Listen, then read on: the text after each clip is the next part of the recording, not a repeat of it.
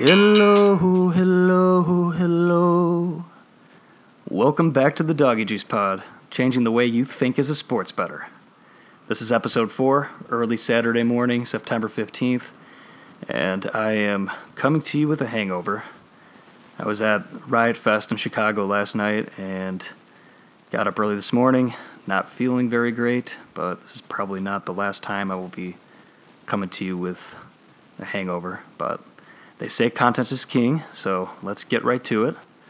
In this episode, we'll get right to today's card in college football week 3 and tomorrow's NFL week 2 card. And then we'll close out with a little preview of the much anticipated Canelo versus Triple G fight tonight at the MGM in Vegas.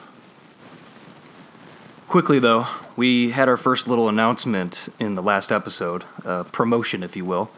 It's the Doggy Juice Challenge, and it starts now, and it will last for the next 16 weeks for the rest of the NFL season. And this is all you got to do. If you go 5-0 against the spread in any week in the version of the Super Contest that I play, you will win $25 on Venmo. If more than one person goes 5-0, then I will use your Monday Night Football total score prediction for the NFL Monday Night game as the tiebreaker. That's it. Here's how to do it. On Thursday afternoon, every week, I will post the lines for the week in the NFL Super Contest ripoff that I take part in on my Twitter and my Instagram at Doggy Juice. So you can include the Thursday night game if you want to. I'll have it up by Thursday afternoon. And those lines are final. So regardless of injuries and line moves, you can use those lines that are posted. Those are the ones that are available for the weekend. And either in the Tuesday or Wednesday Doggy Juice Pod that week, I will either give out a code or ask a question that has no right or wrong answer. And all you have to do to win the $25 is send me your 5 picks before kickoff on Sunday afternoon or Sunday morning at noon Central Time, along with your final predicted score for the Monday night game, and then give me that code or the answer to the question that I asked in the podcast. And that's it. If you go 5-0 against the spread then that week, then you will win a $25 Venmo payment. Get me your picks by replying on Twitter or the Instagram posts via DM, or you can text, email them if you know me. I encourage you to make them public, though, because then you can brag. If more than one person goes 5-0, then I will use your total predicted score for the Monday night game as a tiebreaker, so make sure you include that prediction with your picks as well.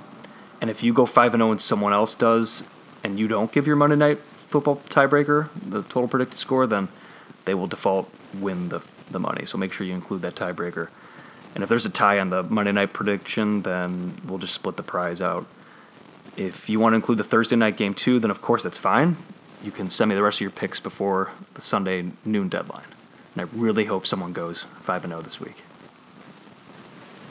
So moving on to the NFL Week 2 and NCAA Week 3 cards. Yeah, baby! Yeah. Starting with Week 3 in college football. I like to call this look-ahead week. This week in college football features several favorites who are in a classic look-ahead spot, or a sandwich game as some call it.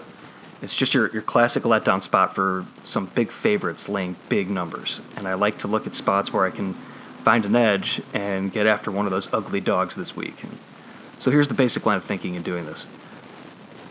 A lot of big favorites this week are about to start their conference schedule. And some of them have big games next week against conference foes, or at least teams that are going to give them a challenge this week and in the weeks to come. So in practice this week, a lot of their time might have actually been spent preparing for the following week's games or later games on the schedule because they're looking ahead. And there's at least some sort of thought in their mind that they can get past this opponent with relative ease this week. And with these big games, teams are often in a spot where they have a lead in the second half and it becomes advantageous for them to sit on the ball and waste clock in the second half, not wanting to risk injury, and they want to rest up for next week. So along those same lines, teams don't want to run any big trick plays this week or show too much of their playbook before entering their conference play or playing their big rivals. They'll just want to keep things closer to their chest, not give away too much, so their future opponents, they don't have anything to work with. And these big games with these ugly dogs, this could be their Super Bowl for some of these smaller teams. This is their big chance to beat the big boys and show that they can play heads up with them. And on the other side of the field, their opponent is just looking ahead to next week. So this opens favorites running out the clock at the end just to get to next week, and this also opens up backdoor covers. So I'm never afraid personally to put a big ticket down or any sort of ticket down on a big ugly dog if I can read between the lines and see if I can find a spot where not only the numbers add up, but where I can get find a classic look-ahead spot with a big favorite playing an ugly dog this week in week 3. So who comes into play for the look-ahead spot this week? We have a few options out there. The first is the University of Louisiana Monroe getting 28 points on the road at Texas A&M tonight. Texas A&M goes on the road to face Alabama next week, so pretty much everything I said earlier could apply to this spot. But my favorite is Georgia Southern plus 33 on the road this morning at Clemson. Clemson starts conference play next week on the road, and this game has a lower total, and Georgia Southern runs an option offense that will slow down the game. So I think this could be a situation where Clemson is happy to slow it down and get out with the win unscathed. And if they're sitting there with, a 24, 27-point lead at the end, they will be more than content just to run out the clock and get to next week. So for these ugly dogs, too, I tend to notice that a lot of the times the market, if you wait till the last minute right before kickoff, there's a better chance you'll get the best number. But also be aware of more key numbers involved. So if you can get, wait around for a 28 instead of a 27.5, that can go a long way. So definitely read the market and fire when you think that the line reaches its apex. Some other small plays I like this week, and I'll be honest, the card in college football is there's not much that really jumps off the page for me this week. So there's nothing where I'm, saying, hey, fire hard on this one. But I am taking a look at some other home dogs this week. One of them is Utah at home against Washington. They've always given Washington fits before in situations like this, and they were getting 7.5 points earlier in the week, but now it's down to 5. I think anything over 6 warrants a small play, a bigger play at 7, so I'm going to pay attention to that number throughout the day. Another one is Purdue at home against Missouri, getting 6 points right now, might be able to even get 6.5. And if that gets to 7, I will for sure be firing on Purdue at home against Missouri. In terms of bigger games tonight, a lot of sharps are on Auburn, laying the points against LSU tonight. A lot of them got down at 9.5, but the line right now is minus 10. I think I like the under more in that one, but I might take a look at the LSU team total under tonight if the price is right. So we'll see how that one goes. Other plays I like this week, I like Buffalo laying 3 at home against Eastern Michigan. I think there's some value in that line. And in the podcast earlier in the week, I mentioned Syracuse getting 3 points at home against Florida State. I'm going to do a smaller play on that one just for the spot. And Syracuse almost beat Florida State last year on the road outright. So I think there might be some value there, but I'm not going to play it for as much. And then another one, we have the worst scheduling spot of the entire year by far so far. We have Hawaii on the road at Army on the East Coast, and Hawaii will be kicking that game off at 6 o'clock a.m. on their body clocks.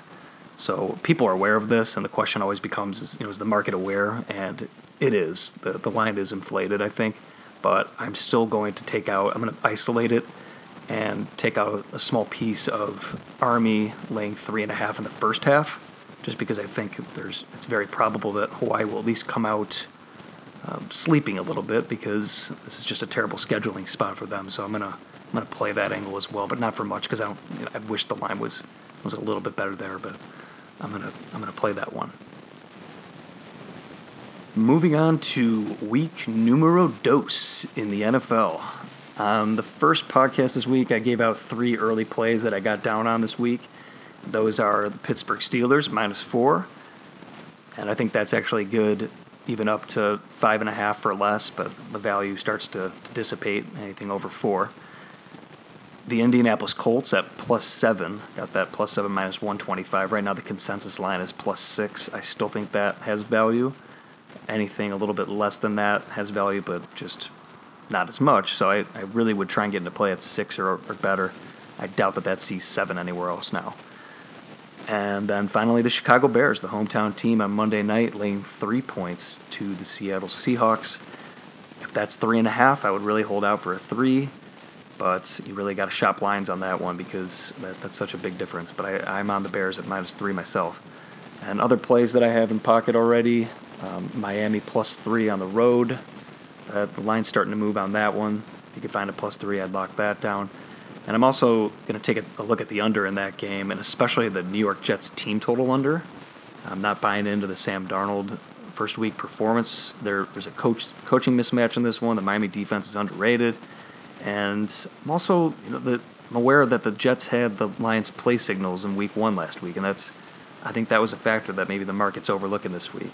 So I think there's an overreaction to the Jets power rating there. I'll gladly take the 3 points with Miami, and I will take a look at the Jets team total under if the line is right, if the number's right on that. I lean New Orleans with the line at 8.5 or less, laying 8.5 points, but that's a better teaser candidate. If you could tease through the 7 and the 3 and include that in the leg of as one of two legs in a 16 teaser, I think that's a great look on New Orleans. And I also locked in Atlanta Falcons when that was -4, but now it's -5.5 or -6, depending where you shop. So it's just a lean there for me with those numbers. If you can get it at -4, then I think that warrants a play, but I don't think those are going to show up anymore. And then I couldn't resist it, a +14, -110 came up on the Arizona Cardinals on the road in Los Angeles playing the Rams. I couldn't resist it. That's just too much value, getting 2 full touchdowns in the NFL. I will gladly put that into pocket. Still might lose because the Rams just might be able to name their score on that one, but getting a full +14, I mean, that's going to see buyback whenever that line's posted, and I will gladly take that. So as far as my NFL Week 2 Super Contest plays, this is a tough week, at least with the lines the way they're particularly posted in the edition of the Super Contest that I take part in and shared on my Doggy Juice Twitter and Instagram, the same lines that you're going to be using for the Doggy Juice Challenge. They're tough lines just because you're not getting the hook on some of the plays. Like, for example, the Indianapolis Colts are listed at +5.5 on there. You're not getting the hook that to +6, that extra half point. So there's just simply not as much value. And it's hard to find 5 plays with value in the Super Contest every week. Usually there's just 2 or 3 that I'm very confident in, and then the extra 1 or 2, I'm just taking some of the leans. So for this week, I'm going to use Pittsburgh at -5.5. I think, even though it's not -4, which is the number I bet it on, I think the high variability of the game gives it the go-ahead, and just there's not many other options out there. High variability meaning that this is supposed to be a higher scoring game, so there's great potential for Pittsburgh to win by more points just because there's supposed to be more points scored. So I can justify laying 5.5 in the Super Contest with that one. I'm going to take Indianapolis at +5.5. It's not as good as the +6, but there's still value at that number at anything over 4 for me in the Super Contest, so I will roll with that. And then Atlanta at -5.5. It's still just a lean for me, but I think that they're going to come out with a lot of motivation against a Carolina team without Greg Olsen, and I think that Atlanta, if you look at the past, the way Matt Ryan's played against Carolina the past few years, he's tore them apart pretty much every time. So I'm going to roll at that, and the numbers give it a teeny bit of value for me. In terms of the other two I'm going to roll with, I'm still considering my options. I will post those on my Twitter/Instagram before the start of the games tomorrow on Sunday. So that's all I got for the Super Contest this week. Moving on, before we finish this podcast up, I'm going to talk about the Triple G versus Canelo rematch tonight in Vegas at the MGM. It's a much-anticipated second bout between these two fighters. They fought almost a year ago to the day. I think the anniversary's tomorrow. And it was a very controversial draw in the first leg, the first fight. But I think a lot of boxing fans pretty much well understand that Triple G won that fight. But here we are 1 year later, and we're going to see them fight again, and it's going to be really exciting. But in terms of the line, right now, Triple G is laying about -150 on Triple G, +125, +130 on Canelo. And I personally, I don't handicap boxing, although sometimes boxing offers the best edges you can possibly find. And I'm a huge boxing fan myself. I grew up on it. My dad had me watching fights since as early as I can remember. But having said that, I'm not plugged into boxing as much, but this particular fight, the line looks right to me. I think Triple G is going to win the fight, but that's priced in right now. Having said that, Canelo's a very live dog at plus 130 or better, so I can't fault people for taking a look at him. But in terms of handicapping angles, it's pretty clear that Triple G and knockout are correlated, and Canelo and the fight going the distance are correlated. And this fight's expected to go the distance, so obviously Triple G winning in a decision is still a strong likelihood according to the line. But if you can isolate those two somehow, and unfortunately I'm sure the Lions are reflecting that, but if you can isolate that and get after that correlation, you might be able to find some value. You might be able to pull off an arbitrage play by betting on Triple G by knockout or Triple G by decision, or betting both of them. I've seen Triple G by decision at plus 200, get 2-1 there. And Triple G by knockout is plus 160, so you might be able to, from a betting angle, do a little arbitrage play on that and splitting those tickets together. But reading between the lines on this fight, it seems that Triple G's really pissed off, and he's taken this one very seriously. The two fighters actually refused to face off with each other at the press conference on Wednesday. Usually, that's pretty rare. Usually the guys get up and face each other down. Triple G seems like he's taking this as all business. It's just an all business angle. He's taking shots at Canelo's camp because, in case you're not aware, Canelo had a couple of failed drug tests earlier in the year, and this fight was supposed to take place in May, but now it's not, or it ended up not happening that way, and they ended up postponing the fight. And that cost Triple G money because he had to pay his trainers, he had to pay his team, all his guys, and he needs his payday. And he's getting older. He's a whole year older now. He's 36, and he wants this fight to happen. So I think there is a mental edge for Triple G in this fight, and I lean that way, I think, taking Triple G. I'm probably going to sit the fight out myself. Maybe I'll put some pizza money down on Triple G to win, but I'm probably just going to enjoy the fight as a boxing fan because I think the fight is correctly priced. For what it's worth, one thing I did hear yesterday, Dave Moretti is going to be one of the judges again this time around, and he was one of the judges last year when they fought, and he did judge it the first fight in favor of Triple G, what was the 115 to 113 was his card for Triple G, so he favored Triple G. He's the one judge that had Triple G winning the fight. So take that for what it's worth. He will be there tonight. And I think that actually gives me maybe a little bit of a lean to Triple G. But if Triple G does get the knockout, if he does get the win, I think it'll be by knockout. And Canelo, I don't think he's knocking out Triple G. So it's going to be really interesting for me in those middle rounds, 6th, 7th, 8th, 9th rounds. And I could really see a situation where potentially Canelo's team throws in the towel. Just Triple G might be too much. It's going to be an interesting clash between these two fighters because Canelo typically is a brawler, and he fights that Mexican-style fighting where you come out and you're very physical. You get right up in their face. But you can't really do that against Triple G because Triple G is just a brutal man. He uses so much force, and he comes right at you as well, and he's bigger than Canelo. So if Canelo tries to fight the Mexican style, he knows that, and he knows from the first fight. If he does that, He's playing with fire there with Triple G, so it'll be interesting to see how they come out. I think they'll come out early, try and feel each other out a little bit, especially Canelo. He will, he'll be a little more conservative, play, sit back and stuff, and I don't think his fans will really enjoy that, but I think that he knows that's his best chance of beating Triple G is just to be more technical and try and box, whereas Triple G is going to be just coming right for him to try and get that knockout. So it's going to be an interesting fight tonight between Triple G and Canelo. I'm going to lean Triple G with the price after really thinking about it for a few days, but probably not enough to warrant a play, and if so, just for pizza money.